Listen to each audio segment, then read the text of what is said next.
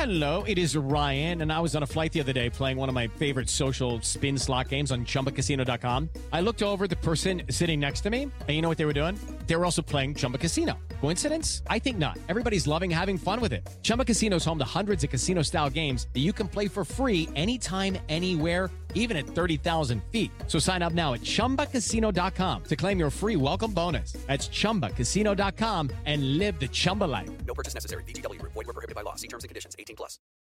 This content may not be suitable for all ages. Listener discretion is advised. My two other friends in front of us shot around and asked us what was wrong. And I replied, just run. And all four of us jetted for our car. It wouldn't mean anything, except I caught the word kill scrawled on it. I dropped the linens and took a closer look. What I read on the first note made my blood run cold. Amber, with audible panic, said, "You're not going the right way. Where are you going?" Their tone changed dramatically as the woman turned to the back seat. From Disturbed Media, join your host, Chad, for true tales of horror, bizarre happenings, and unexplainable events. This is Disturbed.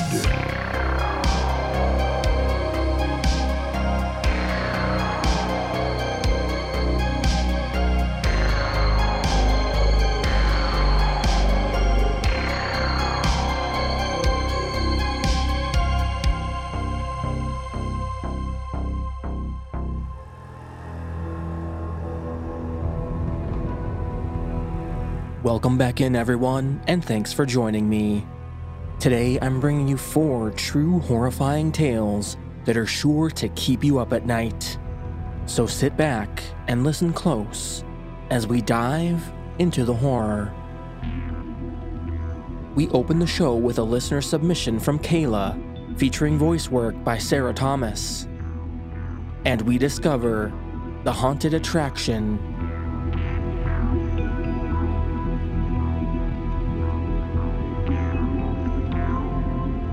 One of the most well-known haunted attractions in my home state is an abandoned sanatorium that is used as a haunted house during the month of October. The sanatorium is also able to be toured all year round and has even been featured on an episode of Ghost Adventures. I've been to the sanatorium a few years in a row to partake in the haunted house, and both times had been incident-free. I had talked to one of my good friends, her name is Courtney, about coming along with me on my third trip to the sanatorium so that she could go through the haunted house with me. She agreed enthusiastically. We were both big-time horror and scary things fans, and so we made our way there. When we arrived, the line to get in was very long, and it was fairly chilly outside. Not to be perturbed, we waited patiently and decided to take some pictures to pass the time while we waited for our turn to enter. There were no light sources around us, with the exception of a woman engaging in fire play near the entrance of the sanatorium. She was alternating between hula-hooping fiery and neon-colored hula hoops, as well as entertaining on silk ropes suspended in the air. Our turn to enter finally came, and we went through the haunted house. We had such a great time and enjoyed every minute inside the history-laden building. On our ride home, I examined the photographs we had taken while Courtney drove. Looking through the pictures, I was completely speechless. In every single picture that was taken of Courtney and I, there were strange light anomalies, very large orb-like balls in front of us and around our heads. The weirdest picture out of all of them, though, contained an anomaly that was the same color as the other orbs in the previous pictures, but this orb was human-shaped and measured a few inches taller than myself. It was standing on my left side, leaning into me, as if it was wanting to be a part of the picture as well. The night after going to the sanatorium was when the really weird shit started to happen. I felt a constant presence in my closet, a bad, menacing presence. I also started to see large, black, human-shaped figures that would come from the closet and either move out towards the hallway or move the other way and disappear through the hall. The guy I was dating at the time didn't believe me when I told him about feeling that something bad was lurking in the closet or that I was seeing these shadowy figures. One particular night, I was having a fitful sleep. I was dreaming that I was watching all of my friends and family being tied down and tortured to death. Really weird fucking shit. In the dream, after watching all of my family and friends perish, I was tied down and was about to start being tortured as well. As a set of pliers were inching closer to my mouth to extract a tooth, I started to panic. When the tooth was grasped tightly by the pliers, I was awakened by a thunderous crashing sound that caused me to scream out loud. The box fan I had sitting at the end of my bed was laying on the floor. It had sounded like someone had picked it up over their head and slammed it down so hard that it shook my bed. The fan had been sitting there for months in the exact same position, and nothing like that had ever happened before. There was zero damage to the fan, but my heart was pounding completely out of my chest, and I could barely catch my breath. These strange occurrences continued to happen for around a month or so, and weird things had even started happening to the guy I was dating at the time. He had started seeing large black masses moving from the closet and out of our room, and he had even been startled out of his sleep by something that I couldn't see, but that had scared the living shit out of him. Needless to say, he started believing me at that point. It was when we decided to move out of the place we had been staying at that all of the weird shit stopped happening to us. I mean, it just completely stopped, without another incident occurring. I'm not sure if something had attached itself to me from the sanatorium, but that's the only explanation I can come up with to explain everything that had happened to me. I had planned to go back to the sanatorium to entertain my love of everything scary many times, but other circumstances have prevented that from happening, and I haven't been back there since. This whole experience has never changed my mind about wanting to go back through the yearly held haunted house, or even trying to go through the tours given throughout the year. And even though those experiences were weird as shit, they never truly scared me or bothered me the way one would think they would. I still have the pictures from that night and the memories of all of the events that followed me home from our evening at the haunted sanatorium.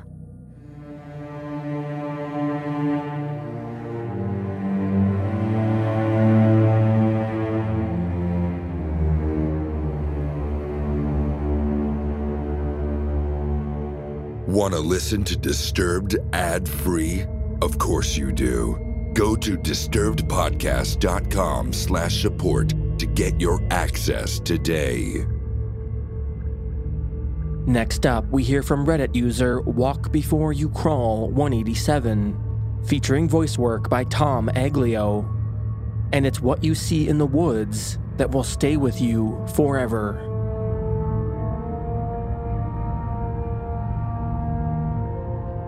Me and some of my buddies used to go to this place called Profile Rock in Freetown, Massachusetts, late at night, sometimes 2 or 3 in the morning.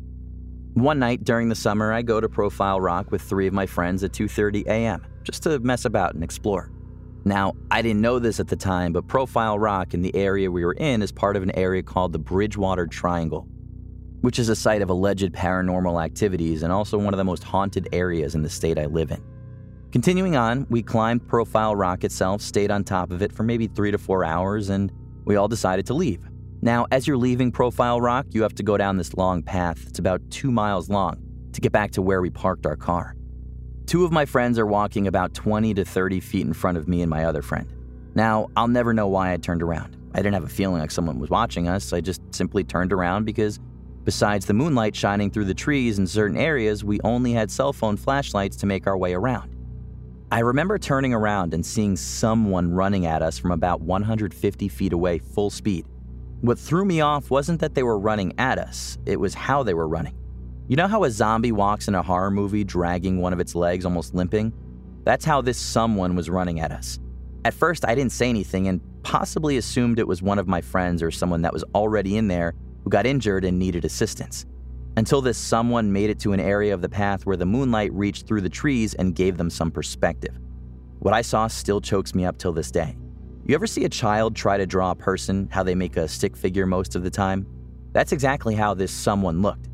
I caught maybe a 10-second glance as it was running under the moonlit trees, but I saw no distinguishable facial features, no eyes, no mouth, and no ears.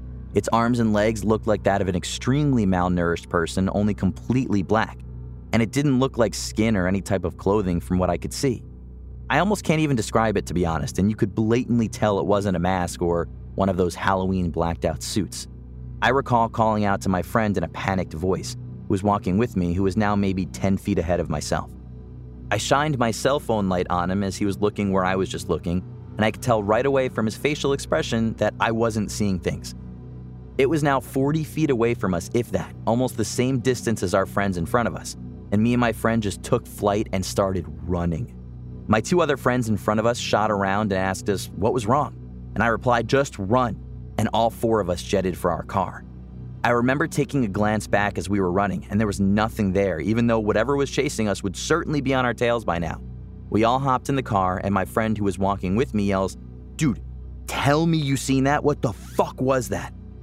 I told him I seen the same thing. I asked him to describe to all of us what he saw, and he described literally the exact same thing I witnessed. By now, my other two friends are thinking we were joking around or messing with them, until my friend who was walking with me swore on his father, who has passed away not even a month ago, that he's telling the truth. I was kind of frustrated, to be honest, because I couldn't believe my other two friends didn't see it as they turned around to question why we were running, but it doesn't matter now. We actually went back there with a few more people the day after and witnessed nothing, of course.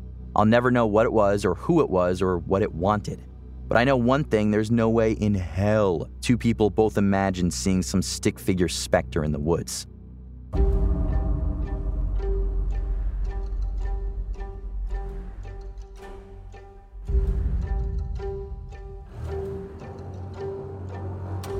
We need to get rid of some evidence. Don't go anywhere. With Lucky Land Slots, you can get lucky just about anywhere. Dearly beloved, we are gathered here today to... Has anyone seen the bride and groom? Sorry, we're here. We were getting lucky in the limo and we lost track of time. No, Lucky Land Casino, with cash prizes that add up quicker than a guest registry.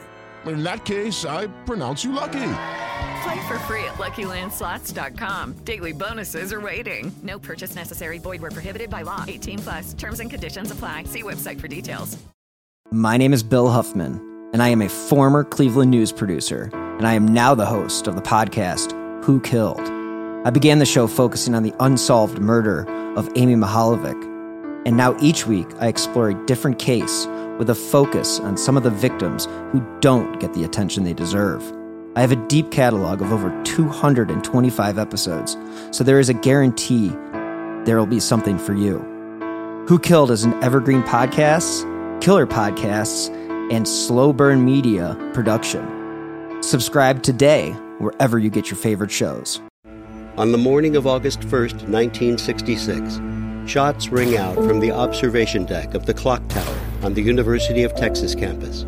It marks the infamous beginning of the modern era of mass shootings in America. You're listening to Stop the Killing Podcast. Join us as we take you behind the crime scene tape to explain global mass shootings and mass attacks. I'm Sarah Ferris, but more importantly, this is Catherine Schreit, the former head of the FBI's active shooter program. I spent 5 years as the FBI's top executive looking for answers to the mass shooting crisis. I've been at the shooting scenes, I've traced heroic acts of bravery, and I've sat silently and listened to the heart-wrenching stories from survivors. Amongst this horror, there is hope. We all hold the key to stop the killing. You just need to know how to unlock the door. Download Stop the Killing and be part of the solution. Search Stop the Killing on Apple, Spotify, and all the usual suspects. Now back to the horror. Disturbed Podcast with your host, Chad. Up next, we hear from Reddit user Kitty Cat Has Claws, featuring voice work by Tanya Eby, and we learn that not all guests are welcome.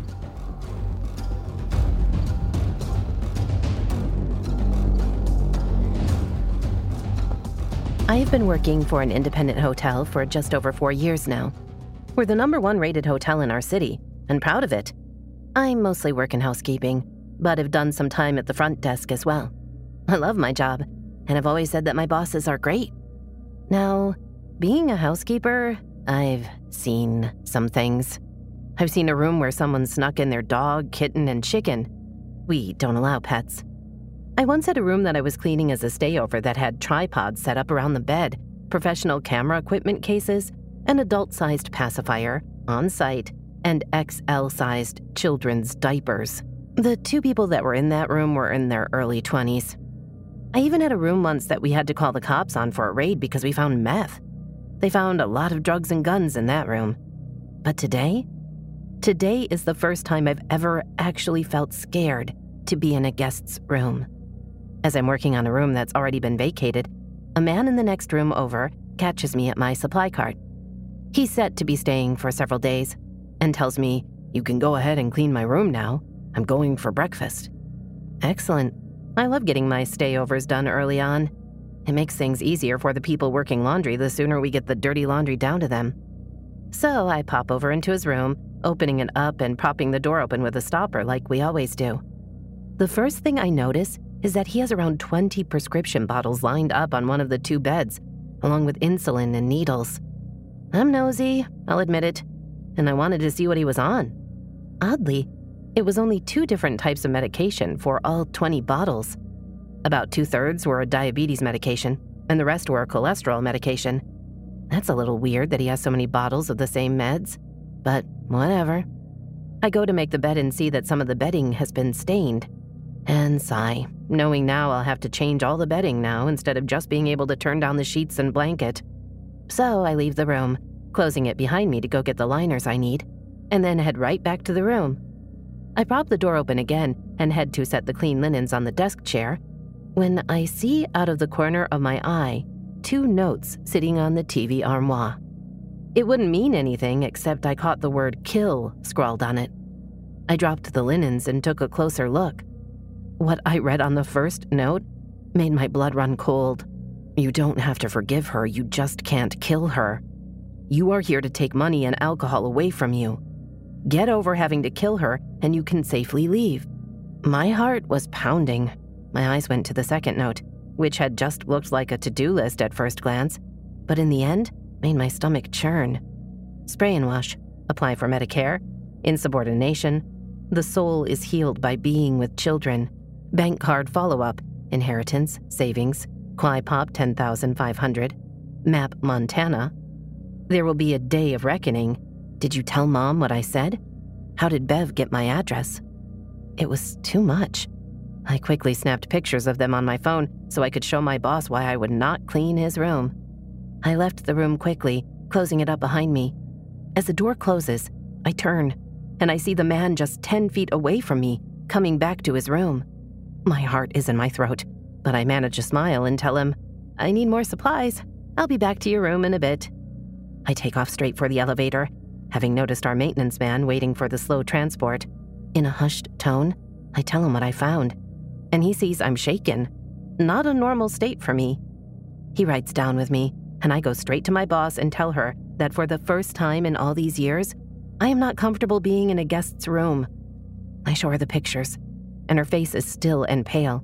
She goes to the front desk and asks our general manager for a minute of her time and brings her into the office to show her. She agreed.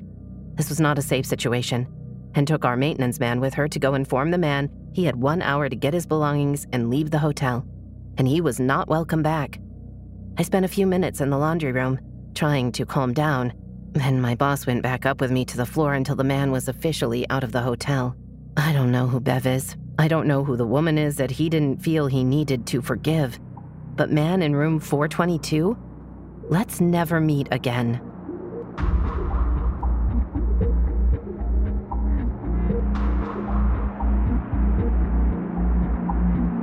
Are you terrified yet?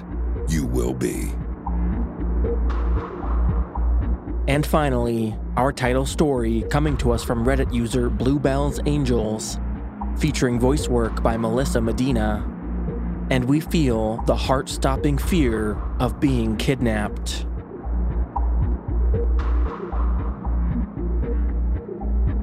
I'm 17 as I write this.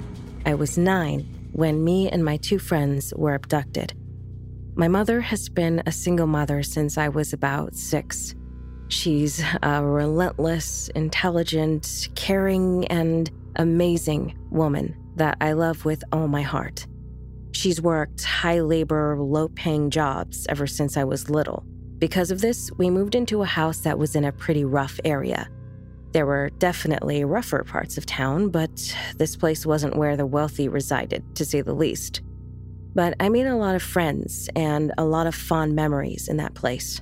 My best friend moved onto my street a couple of weeks after I did, which is obviously the most spectacular thing to happen to an 8-year-old, so I was content. All of the kids in that area knew each other, but me, my best friend to this day, and my other good friend were joined at the hip. We'd knock on for each other every day, rain or shine. If we weren't out with each other, we would be extremely bored. We definitely weren't nice kids, though. We'd have feuds and physical fights with other kids, and we loved to argue, especially with adults. Our parents had a hard time trying to curb our bad behavior. I look back and feel dreadful for how much I riled my poor mom up. I had specific rules for when I was out, and because our parents were all friends, they were rules for all of us. 1. Must be home before 6 p.m. 2. Don't go past Northumberland Street, a street pretty far away from our houses. And despite disobeying all of these rules, I just wish I'd been more reverent to these final two. 1. Never go to the park on your own. 2. Never, ever speak to strangers. There was a pretty big park close by to us. It had a huge climbing structure that looked like a rocket, huge winding slides, a zip wire, swings, you name it. To get to it, you had to pass a very busy, fast-paced main road. And as I mentioned earlier, we lived in a rough area, and the park was unfortunately placed directly in the center of it all, close by to a neighboring really, really sketchy area that was a hotspot for gangs, drugs, and everything of the sort.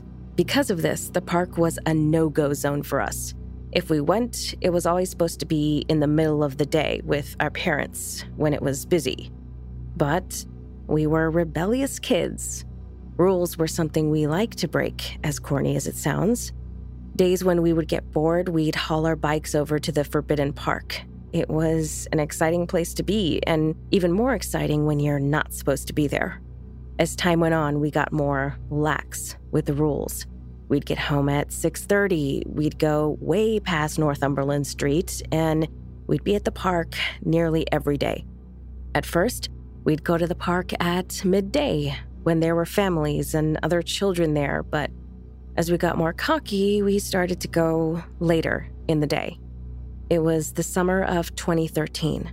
We developed a bit of a routine. We'd leave the house in the late morning, around 11-ish. We'd play about in the streets on our bikes. We'd meet with other kids. We'd go to the shops and buy or steal sweets, etc. And then at usually 5:15, after we'd exhausted our options, we'd go to the forbidden park. The park was actually pretty empty at this time, besides some teenagers that would gather in groups on the field. We'd do our rounds, slide down the slides, push each other on the zip wire, see who could go the highest on the swings, etc. After we felt satisfied, we'd speed home and pretend to our parents that nothing happened. After we'd been doing this pretty regularly under the radar, we noticed this couple who would sit on the bench and watch us. We didn't think much of it, but we did worry that they were surveilling us to tell our parents that we were unsafe or something like that. But for the most part, we just pretended they weren't there. They'd show up like clockwork shortly after we arrived, every time. They were blatantly following us. The timing was too convenient. On the 2nd of August, 2013, me, Amber, and Will were sitting on the swings and watched this couple walk through the entrance and toward the bench like they usually did. The park had lost its novelty at this point, so we just sat on the swings, kind of bored. This allowed us to pay more attention towards the pair sat watching us. We were staring, and they were staring back. They got up from the bench and started heading towards us. We all had a case of the Napoleon complex at this age, but as soon as I saw them walk toward us, I felt my age, and I was nervous. My memory from here onwards is pretty distinct. I whispered that we should run, but Amber was fervently staying put, clearly not evaluating the situation like I was. Her arms were crossed, and she was ready for an argument, and I was not, nor was Will. We just sat. I had never gotten this clear of a look at them. The woman was tall and fat, with big, frizzy hair that had streaks of gray running through it. Her partner was short, even uglier, with his gray, thin, and receding hair tied into a ponytail behind his head, wearing clothes too big for him. They were both dressed in all black. The woman looked like the type who would serve you in a witchy shop that sold crystals and incense. He, however, looked the part, like a pedophile. He fit the mold. Her, not so much, but women rarely do. She asked us what we were doing in an empty park all by ourselves. Amber went to reply, but I butted in, trying to be sensible. We're leaving soon. You'd expect normal adults concerned for the safety of 3 children to say something like, "It's getting late, it's not safe here, you'd better go home now," but no. The man quickly said, verbatim, "I reckon you should all stay here for a while. We'll give you all a lift home." I instantly felt uneasy. Amber's face lit up like we'd just been offered a good meal. Will mirrored me, however, things felt bad. We briefly glanced over at each other, and then Amber blurted out, "Okay, we have no money, though." I couldn't speak. My face was frozen. But this man's face spoke volumes. He was excited. "Money? No, on the house," he giggled, showing his dirty, yellow, crooked fucking teeth. The woman just smiled. They walked off and said to just go up to them when we were ready to leave. Amber was hyper. I was crippled with nervousness. "They're weird, Amber. Why did you say that?" Will loudly whispered. Amber was swinging super high on the swings. "Oh, well, we don't have our bikes, and it's boring when we walk." If I knew what I know now, I would have ran fucking miles to get away from those creeps. I remember the time on my iCarly watch being nearly 6. We need to go now. We would have been late if we walked, but again, it would have been better to be hours late than to get in that car. I remember Amber enthusiastically jumping off the swing, and we walked toward the couple. The woman said, "Come on then," in a kind, motherly voice as we walked toward their silver Toyota. I knew from the jump something was totally off. There was an energy of excitement, particularly in the man, that just didn't match the situation. As soon as they swung the door open, I started to go into panic mode. The seats were covered in black bin bags. I just braced myself and sat in the car. It reeked of cigarettes. He was driving, and he sped out of the car park. To get to our houses, you had to turn right at the exit. There was literally no other way. And of course, they sped left. I started crying. Amber, with audible panic, said, "You're not going the right way. Where are you going?" Their tone changed dramatically as the woman turned to the back seat. "Don't say another fucking word. You'll soon see where we're going." I was now bawling, crying. The others were probably just frozen in fear. I shouted, "Stop it, please. My dad's a police officer and he'll find you," barely intelligible with the tears in my voice. Very calmly, the fucking creep says, "No, he's not." My heart practically fell out of my chest as I came to the realization that he knew who I was. He knew I didn't see my dad. I saw a red light, and I planned to just dive out of the car, hoping the others would follow. The red light came, and we came to a halt.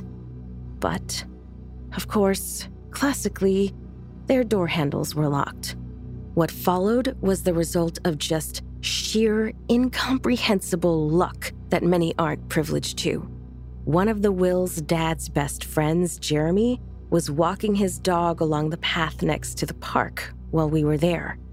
From some distance, he recognized Will and us walking with these random people and getting into their car. Initially, he wasn't alarmed, but suspicious. He just assumed it was people Will knew.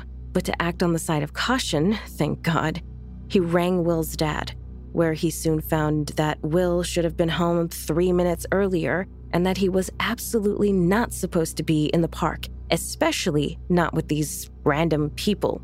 Jeremy, now completely alarmed, put his dog in the boot of his car and sped out trying to find where we had gone. Will's dad had rung the police, then our parents. My mom doesn't even like to talk about the moment she got that phone call. We turned down this country road when we heard the sound of a loud car horn behind us. Unbeknownst to us at this point, it was Jeremy. The woman put her head into her hands as she screamed, "For fuck's sake!" I was so riddled with fear, I didn't have the spare reserve to contemplate whether this meant we were being saved. I just sat there with my eyes closed. This maniac stepped on the gas and we were bombing down these winding country roads.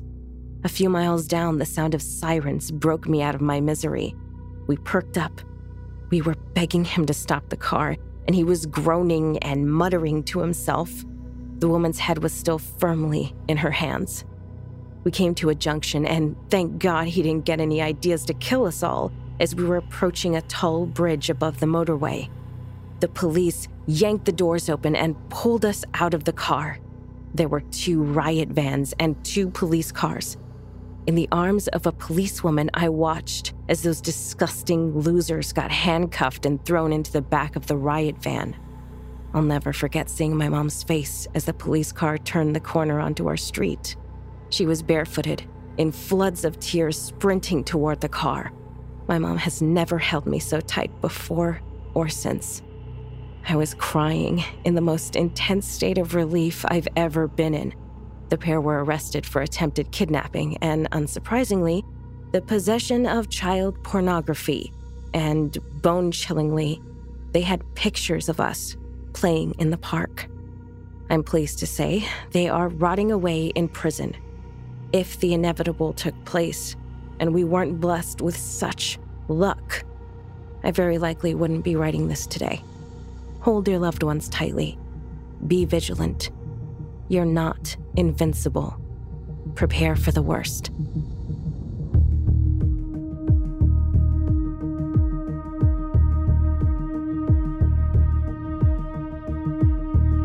Follow our social channels on Facebook and Instagram at Disturbed Podcast and on Twitter at Disturbed_pod. Do you have your own terrifying encounter? Did something unexplained happen to you? Let us know and get featured on the podcast. Email mystory@disturbedpodcast.com. Disturbed is an independent production funded through advertising and your support. If you'd like to support the show, you can get early access to our premium feed featuring ad-free listening and bonus episodes. Visit disturbedpodcast.com/support to learn more. And let's shout out our newest supporters: Heidi Klevenstein, Missy Goldstein, Brooke, Michael, Anna Cabana, Wired Soul, Jennifer Misjin, Kirsten, and Ryan Bierko. Thanks so much for supporting the show. Music by Carl Casey at White Bat Audio and Co.ag. Thanks for listening. We'll be back next Thursday with a brand new episode. And stay safe out there, y'all.